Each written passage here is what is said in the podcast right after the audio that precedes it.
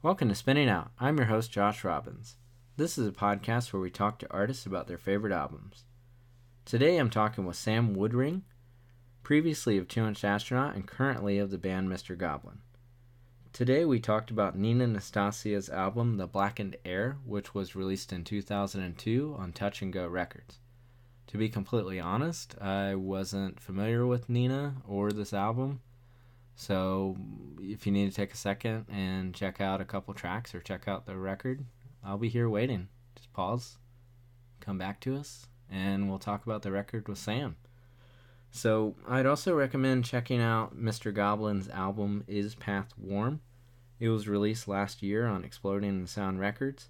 I first became aware of Sam from his previous band Two Inch Astronaut and their album Foulbrood. I'm a big fan of that band. I for comparison's sake, I'd say if you like like Shudder to Think or Dischord Records bands of that era, you'd probably like Two Inch Astronaut, and you should like Mr. Goblin as well. So on that note, let's talk to Sam.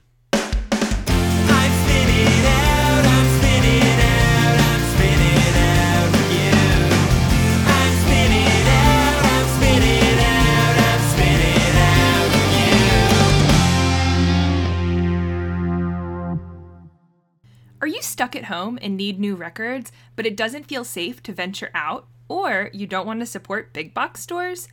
Go to lunchboxrecords.com for the best new releases and a whole lot more. If you live in Charlotte, North Carolina, you can do safe pickup, but if you live elsewhere in the United States, they'd be happy to ship to you. At checkout, just enter discount code SPINNINGOUT for 10% off. Come on, you love new music, so trust me, it's easy.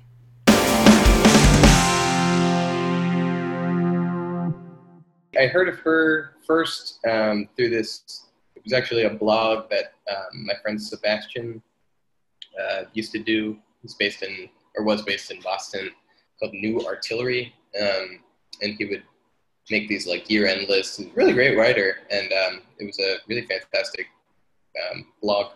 And back in the blog era, I guess, yeah. and uh, and I found a lot of music that I that I really uh, that really stuck with me through that website. Um, I encourage anyone to check it out. It's still there. I don't think he updates it as frequently, but um, and uh, yeah, so she was on like a few of the year-end lists, and I was just like intrigued by the little blurbs, and I went and checked it out, and um, it was like a really slow grower for me, like all her stuff, but um, but I would say she's you know probably my favorite songwriter. I mean, I really grew to love this album in particular, but really all of her stuff. She's got a really pretty big catalog um, over the years, and not really putting as much stuff out recently, but. Um, yeah, I noticed that. I didn't see um, a lot of like movement into, yeah, the present. Um, I also, you know, was kind of like thinking. Uh, I was listening to it, and my spouse was kind of mentioning that uh, she felt like she had kind of like heard her on in like I don't know commercials or shows. Like, have you? Do you feel like this is like a almost like a personal thing that you know, or do you run across a lot of other people that like Nina as well? It's it's funny because it's like it was, I think, just kind of before my time enough that I don't really have a sense of like how popular or not popular she was. I think that she was. There are I know of a few like um, I think it's the Hills Have Eyes remake. Okay. Um, speaking of horror, we were talking about earlier. Um, that uh, the credits during the credits, "Ugly Face" but uh, like on this album plays. Um, it's some movie like that. It may have been like a sequel or something. But um, so I, I think she's like, you know, was like notable in a way. I would, if I had to guess. I mean, I really, I don't know. I, it's hard to have a sense of it. Um, but I do. I, I think I, I come across a fair amount of people who are familiar with her or like, um, you know, have at least kind of like a peripheral uh, knowledge of who she is, or, or you know, she's on Drag City, I guess. Um, um I, she might she might have been on this record. She's on Touch and Go. I mean, so I mean, it's not like with looking at like any of the credentials and things that that uh, she's done it's definitely not like obscure in a way that it's like we're not digging like crazy hard to like find this but it seems like with the things that that she's associated with being that it's like uh, produced by Steve Albini and on Touch and Go Records, and just generally given the time frame, um, I am like this should be a name that I know more. Um, and I asked a friend of mine that owns a local record store, Lunchbox Records. Uh, I was like, "Do you know anything about Nina Nastasia?" And his answer was just like, "Yeah, a little bit." and I'm like, "All right, you know." Um, so it's you know I I did research and you know little things would pop up and even like looking on like YouTube for videos, there's not like a whole lot of live videos, but if you watch like I don't know if you watch like the uh, John Peel kind of sessions, there's like a small uh, documentary, I guess you could almost say, uh, with her. I don't know if you've seen that. Yeah, yeah. Yeah, and it um, I, I believe the documentary. It seems like it was made after John Peel passed away because it has uh, John Peel's wife, and it doesn't like have anything new with John Peel. Um, but he seems to be like a big fixture of kind of like why I guess Nina Nastasia is is known for a reason. Right. It was like that alphabetical thing, right? They go through. It's like N is for Nina Nastasia, and they. Yeah. yeah. Yeah. That was cool. Yeah, and I think what they're doing in that series is they were just going through um, his like collection or some of his shows. So I would have assumed that's what the uh, kind of alphabetical index for the John Peel documentary sessions. Each one's probably like less than ten minutes. Um, I mean, it was really well put together, but kind of like let me see like who this person is because there's not like a crazy amount out there uh, about her. Uh, but what I did feel, and I don't, I don't know if I'm like kind of reaching for it, uh, being that the time frame that it came out, I'm not sure like if this was something that you found before like Two Inch Astronaut or like after, or if it, what kind of direct influence it might have on you, or if it's kind of a secondary thing, almost like you heard it and then you're like, it already fell into things that you like. Um, yeah, I think I heard it for the first time at the pretty like early on in Two Inch Astronaut, and I I always liked it, but it like didn't. You know, I, I don't think I was as wild about it then as I am now. Um, like I said, it kind of grew on me um, bit by bit over the years. Um, so I don't know that I I don't think that it had as much of a direct bearing on my stuff in in that band. Um, Probably more so in the Mr. Goblin stuff. Mm-hmm. Yeah, I could see that.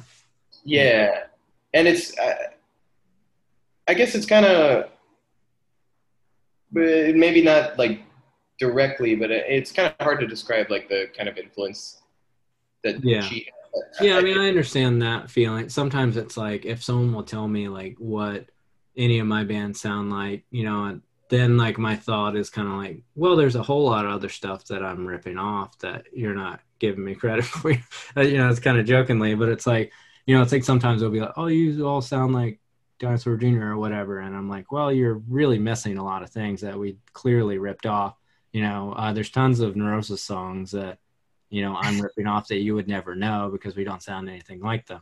Um, so, it's a, you know, there's probably a lot of that, but the reason some of the reason why I bring it up and uh, just because you're label mates is uh, I feel like there's something about the way like Rick from Pile plays that feels like it especially like as it like on the most recent Pile record um, I feel like there's ways kind of like that finger picking style that Rick does.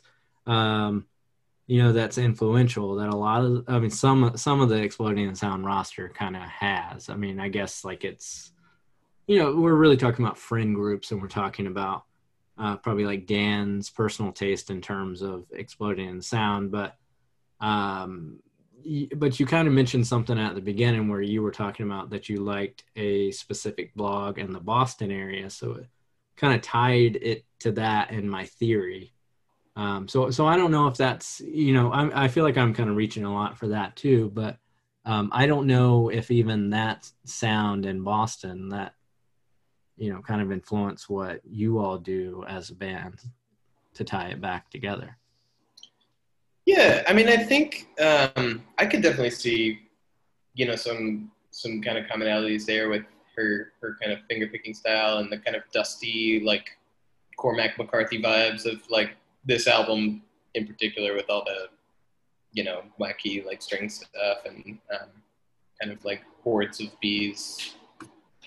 Yeah. Lots of sounds and weird shit like that. Um, it's a bit like maybe eh, you know kind of folksy and also kind of out there in the way that pile can be as well i think. Like you know just like downright kind of weird and also earthy i guess. Um, yeah yeah so i think there's you know yeah maybe kind of like a through line there um, but i think also like there's like a weird she kind of and again yeah like you said there's there's really not a whole lot out there about her so it's kind of hard to know but she i get the sense that she kind of traffics traffic or traffics in a scene that doesn't really have a whole lot to do with like what she does. You know what I mean? Like, like she's produced by Steve Albini. She's on Touch and Go with all these like loud post punk bands, and it's like a completely different world, kind of.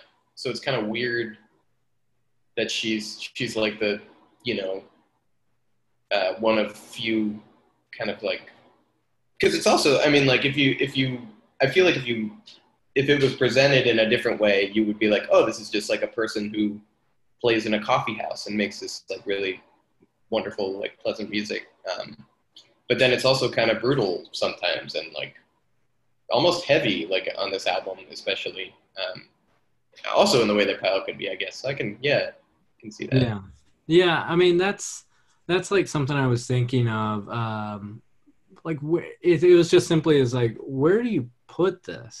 it's like, like who was this for? Like, I mean, I like it, and, I, and when I'm personally listening to something, I don't necessarily like care where it fits in, but like for the purpose of kind of investigating it more, it kind of made me think like, who, like, what type of person was into this, or was this like a big success for touch and go at the time, or you know, I, I think these like these are all questions that I don't think we really have you know kind of answers for but um it also you know if you're mentioning like you you believe you heard it like in a horror movie at the time whatever it might have been um you know there was some success some placement you know at the time.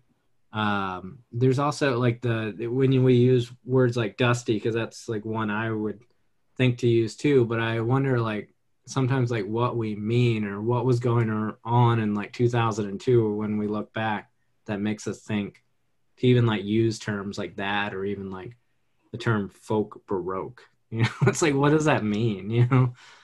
Like but know long kind of question non-question there.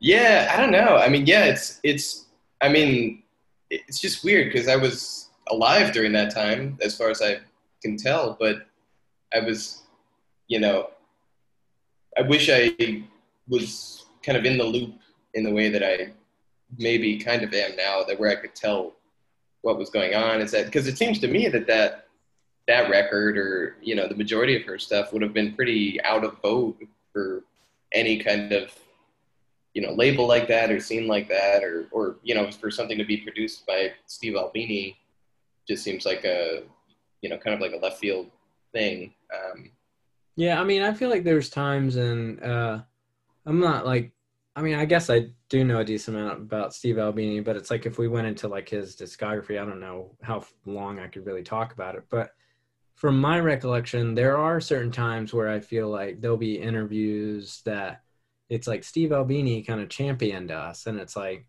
it never seems to be like a straight line. Like it's like they're not like all bands that's like sound like things he's done. Mm-hmm. Um, you know, so it's I guess he just he just simply liked it but it's you know it almost just seemed like from the documentary it was we got money together and decided to go to Steve Albini and we did it you know and then it was like Steve Albini sent it to Touch and Go which that that connection doesn't seem so strange to me. Like I could see that he recorded something and then told them this is good. And then they go this is good. I agree. And then just put it out. Like it might not have been too much of a conversation there. But yeah, it does. Uh, the long way to kind of just say like it does feel like an anomaly even for the time. Yeah, yeah, and it is, and right, and he was, you know, speaking of like John Peel was a big fan. Steve Albini, I guess, was a really big fan, particularly of uh, her first record, which he also did. Um, but there's like some, I don't know if you came across that. Like was that Dogs? Yeah, yeah, him talking about that and how it's like one of the favorite records he's ever done. Yeah. Um, and I'm not, I mean, I'm really not the biggest fan of his music or his production, really, but I think he like killed it with all of her records. I mean, it's like they that they sound gorgeous, um, and it really like the, the strings and everything, um, really beautiful. Production. Yeah, I mean, I there's a lot of things that Steve Albini has done that I'm uh, I'm a big fan of, but I've never taken him as kind of like I've met a lot of people throughout my life that are like just disciples of Steve Albini.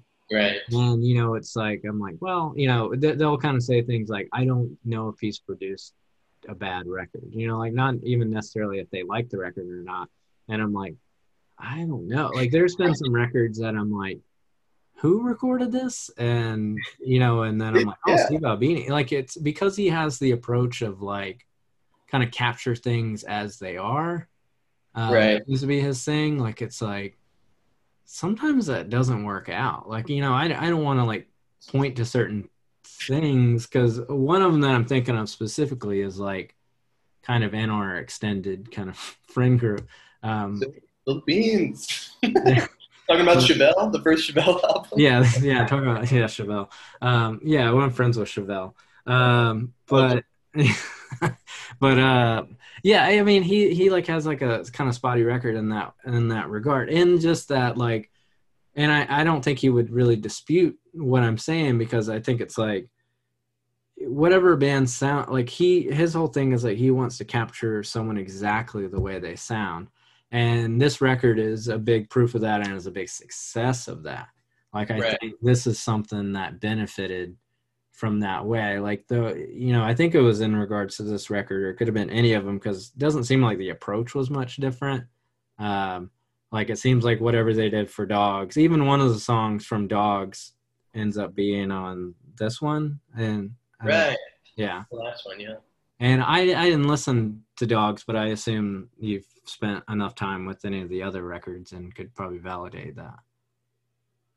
Yeah, it's it's maybe this record is definitely more like orchestrated and, and more fleshed out. There's there's a lot more going on. Um, then dogs is, is pretty sparse and there's um, you know maybe only like four or five six things going on per song um, and it was interesting because you don't hear much of his stuff that's like that either right like you said he he's all about capturing things as they are or whatever. And um, and this is certainly you know this the Blackened Air is still still very much that way but there's there's a lot of overdubbing. It seems like there's a lot of you know accordion and like just kind of wild stuff. Um, yeah, they made it out to almost like people were in like a kind of like a semicircle or in a room together, and I, I I wonder how much of that is actually true. I mean, there there had to have been like overdubbing um, on this album, you know. yeah, yeah, I read that too. I was like, wow, really? Like, it's all just I don't know. It seems, yeah, well, it made me think of uh, the way I thought that it was approached. Is uh, you know, I, I don't know if uh, some of the, some of the Townes Van Zandt records would be like um, he would play, and then he would just leave and do whatever Townes Van Zandt was going to do, and then the labels would just add a bunch of stuff. So I assume that that means like Townes Van Zandt would you know, sing and play guitar and then go somewhere. And then they had to kind of figure out whatever timing or everything was, you know, not too intense to do for his type of music, but they would add drums or like kind of 70s esque sounds, you know, and all that stuff. It's like, but he had nothing to do with it. Well, he wasn't there when they did that. Uh, the reason I mentioned that is like when I was listening to it, it made me kind of think of that. Like I thought potentially she played the way she was going to play. She sang it live essentially, and then they just brought in things, because that's how it feels. Yeah, it could be. I don't know. I mean, I I don't like you said. Also, there's a sort of limited like live documentation, so I don't know how much of that. And you can hear like you know versions of these songs that she does, just kind of bare bones acoustic um, versions of, and and it's it's it's definitely it feels very different than like the product on this record, which is like super. You know, there's yeah, there's a lot of kind of overdubbing and and um, you know external stuff going on. Um, yeah. Yeah. And I yeah, I wasn't able to like you were saying, I wasn't able to really find much live things and any of the things that were live were still really like I, I'm not convinced that they were shows. You know, it's like it's like there were they're almost like in studio sessions. Like um, it looks like she's collaborated a lot with uh, I think Jim White. Yeah, yeah. And there was a video of like her playing a song and him playing drums, and then it kind of even parts of it, you know, kind of like getting. I I don't want to like just easily use the term like it was like almost like a jazzy kind of like he just kind of started going wherever and she would follow um, so it was like just different interpretations but there wasn't like a crowd that it panned to or anything so i have no clue it could have just been someone's you know like art space that they were doing this you know yeah there are a couple there's that one like incredible uh i don't know you've seen this. It's just like they're set up in like a living room and there's a lot of weird taxidermy on the wall. And they do this song called "Cry Cry Baby," which is yeah, I saw that. Yeah, yeah, and it's like a really slow pan across this room where they're all playing, um, and it seemed yeah, right, not a show, but like some kind of you know takeaway video or something. Um, it, it was uh, a, it was a few years uh, past this, but I feel like in like I feel like I remember around like 2000 and we'll say like seven and eight, um, there were more shows that I remember. Like essentially, you would show at show up at almost like a art studio, and there would be like people would sit down or kind of just do whatever, and then people would play like child's instruments. You know, like like I don't I don't see that as much anymore, but there seem to be like touring bands that would do these things where it's like they were almost like art installations more than like a show. And it seems like uh, somehow whatever scene that nina existed in like that was an extension of a few years later to me. And i don't know if you experienced a scene anything like that or went to shows like that um, in the past yeah i definitely in like baltimore in the like you know, peak of the kind of like Wham City, Dan Deacon era. I was like living in Baltimore at that time. And, um, and they did a lot of that, like, all right, everybody is to participate. We're to hand everyone a kazoo and you're to like do the shit. And it was like cute, but not like, didn't end up being musical, I guess, in the way that like her stuff is, I think. No, um, definitely not. Like, and it's like that feels like it's like like this this album's amazing like it's like you know so any of that it sounds like i'm being condescending to nina nastasia but but you know it's like i i don't know like i guess it's it's still kind of grasping like what did this exist in because even the things i i you know it almost felt like more of like an art installation. Like it's like i could look at paintings that you know someone did oh nina and jim white are to play and it's like somebody donated money for them to play, but no one really paid to go to the show, and everyone's drinking wine, um, and we're all sitting on like couches, but this is probably all a fire hazard, is what you know it feels like. like it's that's that's like how I remember like around that time. There was a lot of that, and there might even be like you had more of the potential to be like opening for a puppet show you know? Right. Definitely feels like yeah that era, especially in Baltimore for whatever reason. Yeah, Charlotte had kind of the same thing, and we also I feel like at the time like we had. Um, I'm trying to think. I think Nat Baldwin is that someone from Baltimore? Yeah. Uh-huh. Yeah. And it, it's like he's a he's a well he's a good example of that, but also good in the sense of like it's good. you know, it's Right. like you know, so it's like it's the best example of that you can get that isn't just people playing kazoos and you know you screaming or something you know but it's like but it's like nat baldwin probably has like hundreds of stories of you know them having to open for someone just screaming or something or you know like painting while throwing glitter on themselves you know? Um but yeah. Sorry i'm just taking a second because your uh, screen froze up. Oh, but good? yeah I, I, it almost felt like you were just like kind of blankly staring at me. So it was like a little unnerving but My um, internet's been weird today. I might might cut out. No, I think I think you're good. I probably actually just rolled with it. Um, but my, I'm not sure the point I'm making. It just kind of feels like of a time that I'm like, could something like this like exist again? I, I feel like traces of it in things like uh, Mount Eerie. Um, you know, it's like a, but when you look at, I don't know, 2002 just feels like it was like a time that didn't actually exist. You know, like a, it's like I witnessed it and I was there in some capacity, but it's like, did we really look like that? Like it's like looking back at videos and it's like, I don't know what was going on in the world, you know. so I don't know if there's any way that you have a comment about that at all because it's not a question once again. Yeah, I mean, I don't know. I right. I mean, I I started you know going to shows and and all that kind of stuff probably slightly later.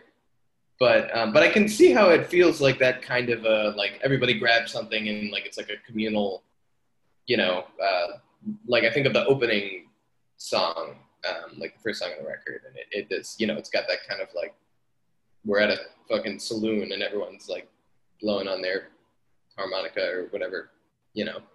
Uh, yeah. Yeah it, it feels like it kind of like starts falling into place with with her uh with the beginning of the record. Like it's you know yeah it really feels like it's like it's almost like she starts playing guitar and then everyone there is the type of musician that kind of like holds their finger up to the wind and can figure out what key everything is you know?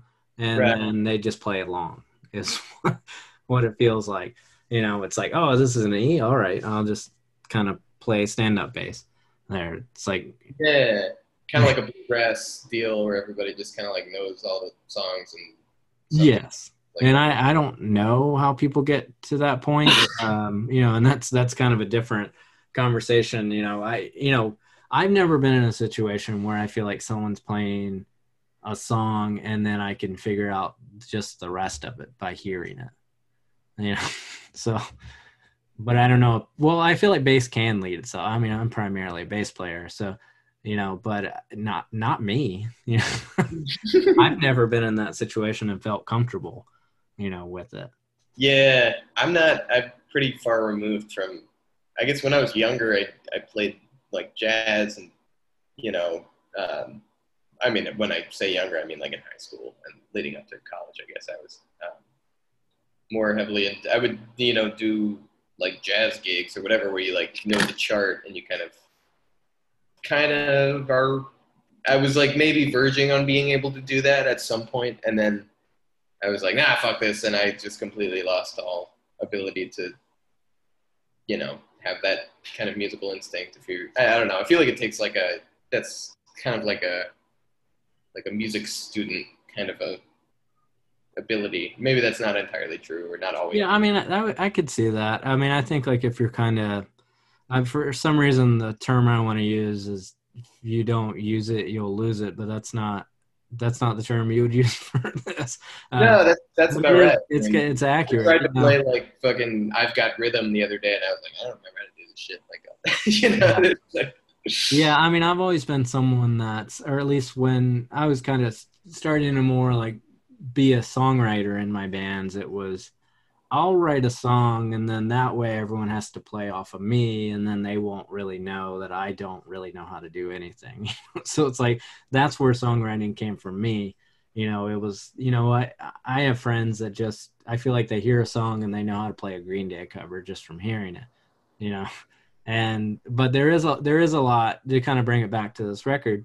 The way people play on this record, it does feel like in in the best way possible. It's like this could have been the first time some of these people heard these songs. yeah, it does have kind of like a spontaneity. She has amazing musicians playing with her always. You mentioned Jim White, like um, I don't know if you've checked out the they, they did two albums that are just the two of them and really really like bare bones, just her playing guitar and singing. And I think live, I mean, it sounds live, and him playing drums, and it is that kind of like jazzy, weird drum style, but like with her songs, it's really interesting like presentation for her stuff because it's still like you know pretty straightforward, like eerie folk stuff, but with this like crazy drumming, and also uh, I think Steve Albini did those records as well. But yeah, she's yeah. got she's surrounded by you know real solid. Yeah, I mean sometimes it's like sometimes I don't know if something's truly live or if they kind of like add that effect to kind of give it like a room buzz, you know. And so, um, but yeah, I mean, I feel like this would be one that's like truly live, you know. Um, but there's there was even I don't know if you saw the show. Uh, well, you were mentioning like it playing at the end of a horror movie, but it got me thinking that I can envision some of these songs playing like on the end credits uh, of that show Carnivàle that was on HBO. Oh, okay. Early two thousands. Uh, like it's you know it's like it's this would fit if something was themed around like a circus. Yeah. yeah, I could see that. But that that also sounds like it would sound like it's by that description it sounds like it should sound like the doors or whatever someone would say but i mean it doesn't. But you know it's like i think like if it were like an emotional moment on the end of like a early 2000s hbo show um you know i could see it playing. I don't know what people i just don't know what people were doing in the early 2000s that you know like everything looked orange and uh you know things were strange i think it was like a post 9-11 thing is all i can um envision but this was uh, this is actually the second interview that i've done that i've mentioned things being like post 9-11 um so yeah Yeah. But, um, but yeah. Oh, sorry. Go ahead. Oh, sorry. Um, yeah, I don't. I mean, not really like a main point there. Just it. It just. I, I keep mentioning it, but it just feels so like time and place, and I can't like attach it. One thing I will mention. Um, it when I was listening to this record the first time through, um, like Spotify just started like playing another record, and I mean now unfortunately, um, it started playing a Red House Painters record afterwards, and you know, well now, well, you know, well now we know Mark Kozelek, um, but it was like stylistically, and uh, unfortunately, I had to mention his name, and I guess I didn't have to, but um, I was like, I, I, yeah, I could see it being put in the same realm, you know, like, yeah, and I could see, I guess, like if we, if we pivot from that, like I could see Songs: Ohia um, and yeah, I don't know. This like, it's almost like alt country in a way, but it isn't. yeah, there's like a really weird. Um, I guess it's like her. There's like a warmth, I think, to her stuff, but uh, it's also like like creepy in a way that I really am drawn to, and that's I, I don't really know how to describe it, but something about the particular mood that like her stuff creates for me, it just feels like perfect. And I'm like, that's, you know, it's just like, I don't know, spot on. And the, like, and I could see the, um, you know, kind of Red House painters, the, um, you know, kind of comparison. And, and then, you know, the same kind of weird, like, mystery to the stuff. Like that song, um, I don't know if you know, uh, "Oh My Stars" on that on the Blackened Air. It's like it's like really slow, and kind of like plotting and and it's like what's going on here and there's all these oh, weird bangs in the background and, and yes, kind of yeah and, and things like that and then at the end there's like this weird twist and it's like the the, the lyrics just take this turn i think it's just like incredible lyricist too. Yeah. Um, and it's yeah, it, it turns into this whole like you know, there's like my dad chased him down the driveway. He could have killed him. He wished you'd killed him. And I was like, whoa! It's like, whoa, what's going on here? Like it just like sneaks up on you. She's just like really got away with that kind of like, you know, just Yeah. kind of mildly yeah, creepy. there's and there's something that it um, also makes me think of like uh, like Gillian Welch Yeah. and in a way and uh, I don't know I'm trying to think of another artist uh, Lucinda Williams sorry um, you know just like that thing where it's kind of painting really just Nina Nastasia is an amazing uh, lyricist uh, you're really like feeling like you're getting like a whole story. Um, there like i mentioned like like you would with like a gillian welch song or lucinda williams.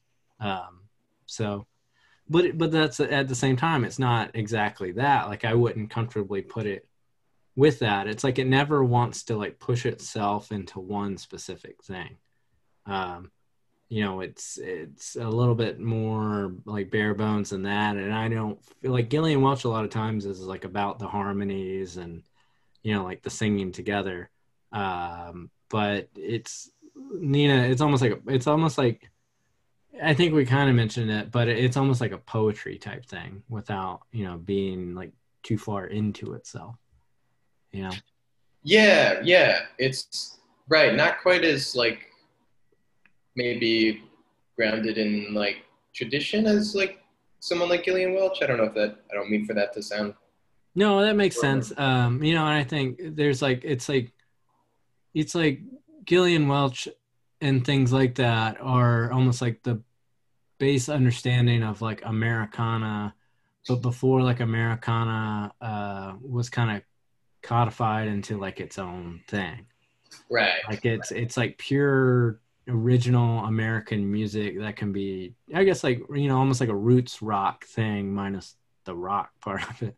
So Yeah. music but i think traditional is the right term but it, it seems so like what does that mean you know to be traditional but i feel like i've heard those terms used you know like i, could imagine nina nastasia being in no depression um, but i think even that they would have long paragraphs about its place you know as we're doing now?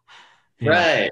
Yeah, and it is kind of I mean this record maybe more than maybe more than all of her other records is is really kind of all over the place. Like there's some stuff that kind of fits that mold of like the Americana like like that's all there is. The last song which was from the dog session I think is you know maybe more there's like uh male female harmonies and kind of like more straightforward catchy tunes and stuff but then there's stuff like um like that song ocean which is just like almost like a like a emo song or something. You know it's like really slow and like there's this like mournful like i don't know scary cello thing and it's like really like kind of dramatic and you know so there's there's like a lot of different kind of stuff going on. And then there's like you know the, the series of like really short songs which are you know kind of come out of nowhere toward the like back half of the album and they're like really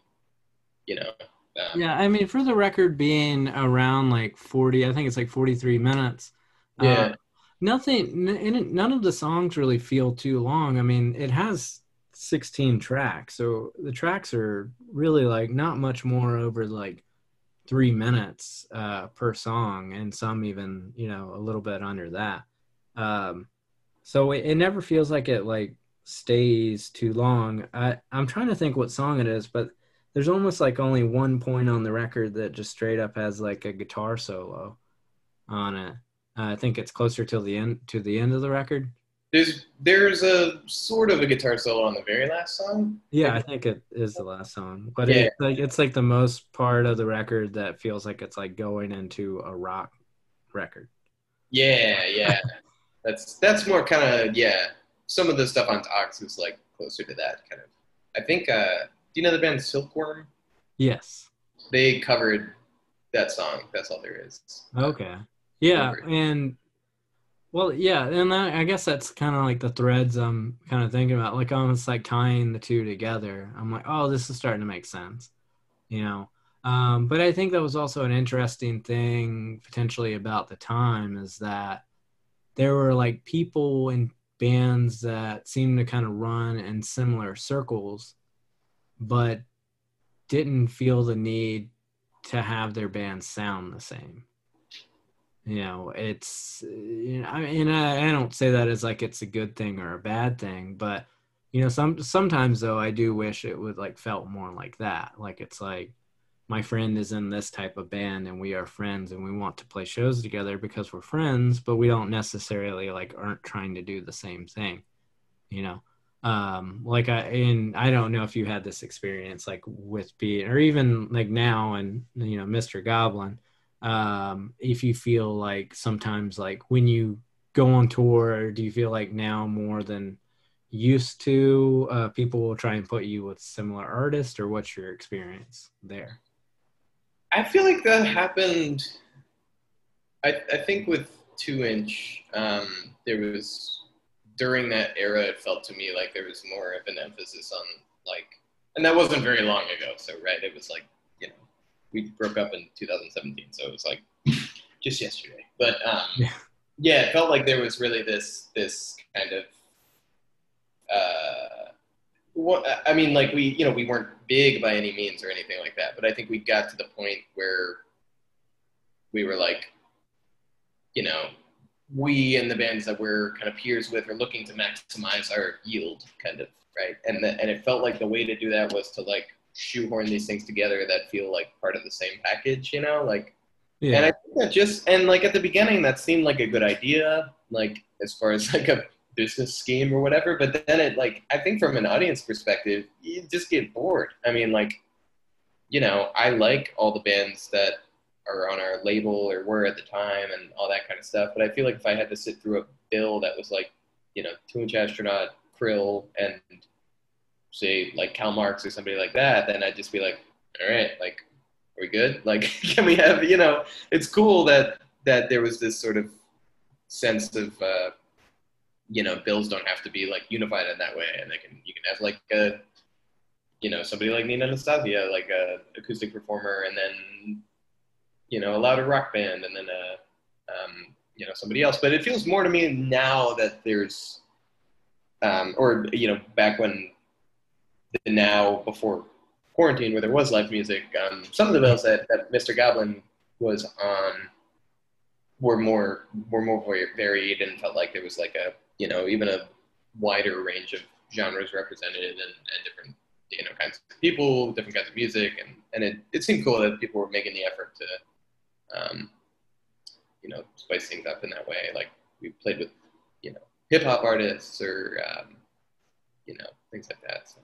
Yeah, and do you feel, uh, or well, do you? Well, now that no one plays now, so, uh, but uh, would you play? I, I think you you've played full band with Mr. Goblin, right? I mean, is it always? It's not always full band, though. I mean, the record primarily is a solo album, and I mean, Mr. Goblin like is your project. Um, I would say. I mean, you would say as well, I assume. Yeah, yeah. I mean, it's kind of yeah. I guess just a vehicle to because it's just I, I'm at the point where it's really hard to you know do a band. Um, I guess in the way that I would want to. So just kind of use this as a just umbrella term for any of the stuff that I'm able to create with people who are, you know, kind enough to help me with it. um, and, but I did play with a band. Um, I've done a couple tours with. Uh, I had like a group in DC of, of musicians I'm, I'm good friends with who were really awesome, who were, um, you know, kind of like played with me on a regular basis. And we did a couple tours and things like that. So that was really cool. Yeah. And um, I guess like bringing it back to Nina and Nastasia, um, one thing also I kind of noticed, I, I usually kind of like, I, maybe it's it's it speaks more of like I guess my age as a as a musician or anything, but it, it, it was interesting to kind of think that Nina wasn't like super young when it seemed like she became known in whatever capacity she was. Like from doing my research, like she was born in 1966. So if you put it to, we'll say like 1999, um, you know, by extensive like the music industry, you know, she's not a young musician, you know, a few years later when this record came out. So, um, you know, so that that could kind of like answer any questions like what is Nina and Nastasia been up to? But even like this record was almost, you know, it was like 18 years ago. Um, so, so I don't know if that's like something you've like thought about thinking about her as a musician even at that time. Yeah, yeah, I think about that a lot. I mean, in terms of like the way the music industry is structured now, and um, and like my own mortality and uh, you know, I mean, I'm I'm 29, so I'm basically dead, right? I mean, like of now, like you know, there's no.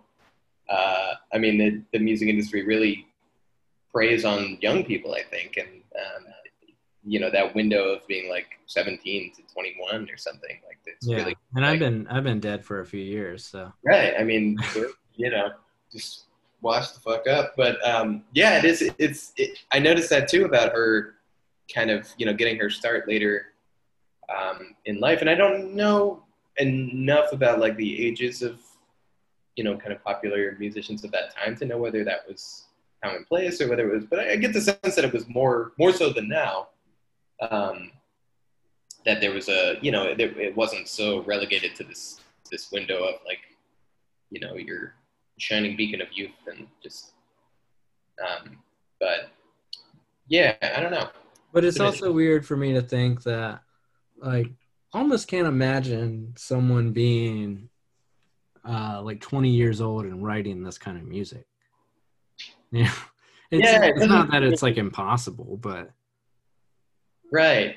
It's funny too because it's like you know like sort of adjacent to some of the stuff that's happening now, like the sort of like mellow singer songwritery kind of stuff. But it's there's something different about it, and I wonder if maybe that's it. Like it's a certain like you know something you could attribute to like the age gap or like the um, yeah, it does feel like like old kind of and like the, Yeah. the album sounds it does sound like of its time like you're saying but i think it also sounds like you know old in a way that uh, that it you know it's sort of uh, conjures this image of like the Well, that's that's where it kind of also makes me think of like a thing like um like like I was mentioning like alt country or like Americana artists like they seem to you seem to see more people kind of aging into it um because it's it's almost like a novelist kind of thing. It's like it's like sometimes when I like think about writing um you know it's like feels like something you should be doing like as you get more gray hairs you know? In a sense like it's like something you have to have a you just have to have a lived experience. Like there feels to be a lived in quality to this record that if someone that was 20 years old made me feel like they had it they would also be an amazing musician because it's like there's a lot of times where it's like where if i hear a younger artist that's doing more um, we'll say americana type stuff like i'm like i don't know if i believe you. Like i look at your face and i'm i just don't i don't see these stories. It's like they're writing stories about people that aren't them. Or they're they haven't had enough lived experience to sort of like place you know write about the stories that they've seen other people live. And so you know I, I guess i think about that as like someone who's written lyrics and someone that is like as having an english major and you know thinking about things and being a fake writer for my whole life you know? Yeah. Yeah there's definitely like i i definitely have that um instinct about you know certain kind of and in that in that genre too it's you know because it's sort of lends itself to this voice that's like weathered and like you know i've been fucking drinking whiskey and like you know crying my eyes out at the I don't know like that kind of like sad guy at the bar thing. And and if you're like the sad guy at the bar at 20 like you can't even go to the bar man. Like what are you doing? Like you you know you know. Um, but uh, but then I don't know. I mean, you know, it's hard to read too much into people's experience from the music. I think, and um, and there, you know, and then I guess there's, but then I think it, it cuts both ways. I guess there's like artists who are older who try to invoke that kind of like, you know, I, I just broke up with my partner and snuck out of my mom's house kind of feeling, and I'm like, come on now, like. Yeah, I mean, I think. Well, you said you know cuts both ways, and I'm not sure if you meant. So I, I was about to kind of agree with that and kind of expound on it on it in a different way, um, or maybe the same way as what you meant. Um, so you know, sometimes with with where we were saying like you know, it's like essentially you feel like you're kind of dead by the time you turn 29 in terms of music, um, and I, I know what that feels like. Um, but you know, it also feels like on the inverse though. I'm kind of catching myself saying that it's like, you know, the ageism of it, you know, potentially works both ways, where I'm essentially saying that I don't know if someone that's 19, you know, or 20, you know, has a lived experience. And that seems to be negating, you know, I guess I'm basically like kind of calling myself out on it. You know, it, it feels like I try and catch myself on that and feel like it's like, well, someone could have had enough experience that is interesting or just be a good and interesting enough writer regardless of, you know, their age. But, you know, I wonder I wonder like it's like if Nina Nastasia isn't around as much now based on any of that like is it is it sort of an industry ageism or is it just simply she did what she need, wanted to do artistically for the time being you know Yeah, yeah, and I don't know, and I mean, I think, um, I, I get what you're saying about this album feeling like it's, um, you know, has a certain kind of maturity, um, but I think the songs, I mean, I, I can't, it's not always clear to me what they're about, but they feel like honest to me in a way that they're sort of like about ordinary things you know like uh, and they're not it's not like this these like grandiose like um you know i i don't mean to pick on your boy townes van zandt but um you know like i'm i'm i'm drinking no i'm dead or like you know whatever the song you know like i mean he's not- not, like he's i think he's actually someone that I, I like I I love Townes Van Zandt and I I understand, but it's also like if someone were if I were to say that same thing that I was saying, like, oh, I don't I want someone to feel like they had a lived in experience, and then I go, you know, like Townes Van Zandt, then Mhm. it's like it's like if I didn't have enough, you know, kind of self awareness to realize that Townes Van Zandt was basically doing the same thing. Like it's like he didn't really have to be where he was in a lot of cases. Like I don't, I don't know if that's like what you meant. He is like a he is like a funny story of that. Like it's like you know, and I guess you probably know like his backstory. Like he's of really Yeah. well off. He's like he's of I don't know if they were billionaires, but it's like he's from an oil family. And Oh. essentially, like he chose to essentially, for whatever reason, just kind of grab his guitar and have a book bag and just not be a part of it. So like in like the documentary, I think it's called uh, Heartworn Highways, like he like lives in a trailer, but now looking back at it, I'm like, I don't think he had to. He just wanted to. Mhm. So then it's kind of like the things that he wrote about was that actually his life or it's sort of just and but the, yeah so i mean i don't know you know it's like so i don't know like what situations were her own she's writing about i don't think she's like she's not like crafting like like almost like a image of a town per se like and you know it's like it's like an interpersonal relationship that you know so so it's smaller kind of stories that could be true to anyone you know? Right right. Yeah. Yeah. Uh, yeah, like that last song um, just seems to be about like uh, it's it's almost like really unglamorous, you know. It's it's like about a relationship that you know the I, I guess it seems like the whoever it's the speaker is is telling the other person in the relationship just like stop trying to like shoot for the moon and do all this crazy stuff and like let's just settle you know let's just like you know um, we have this thing and that's all there is right? That's like the yeah.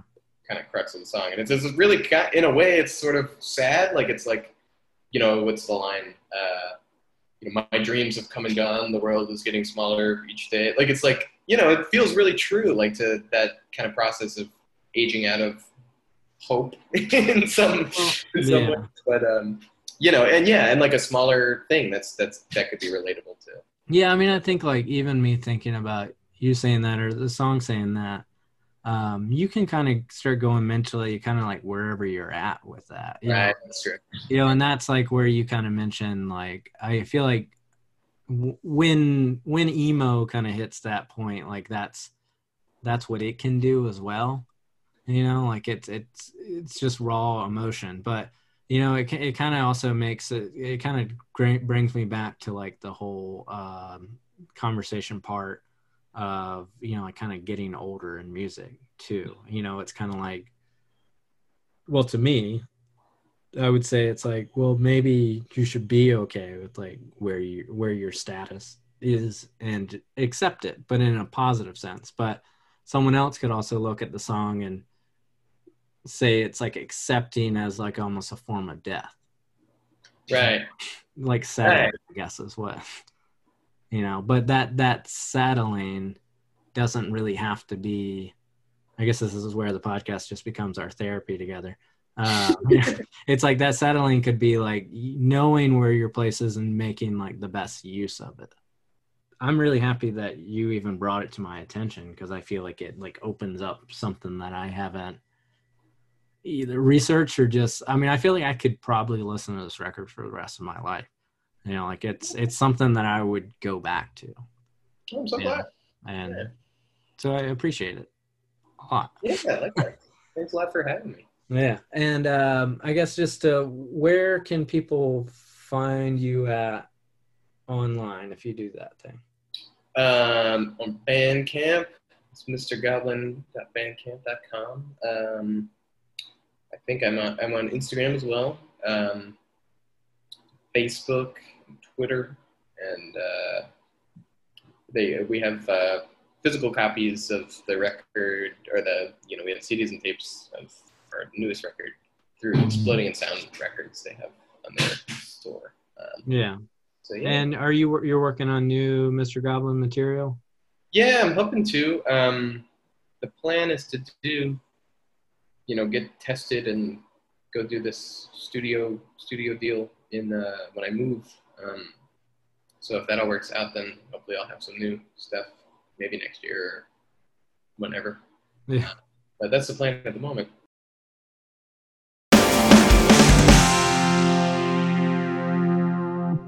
Are you vegan, or do you simply enjoy good food delivered straight to your door?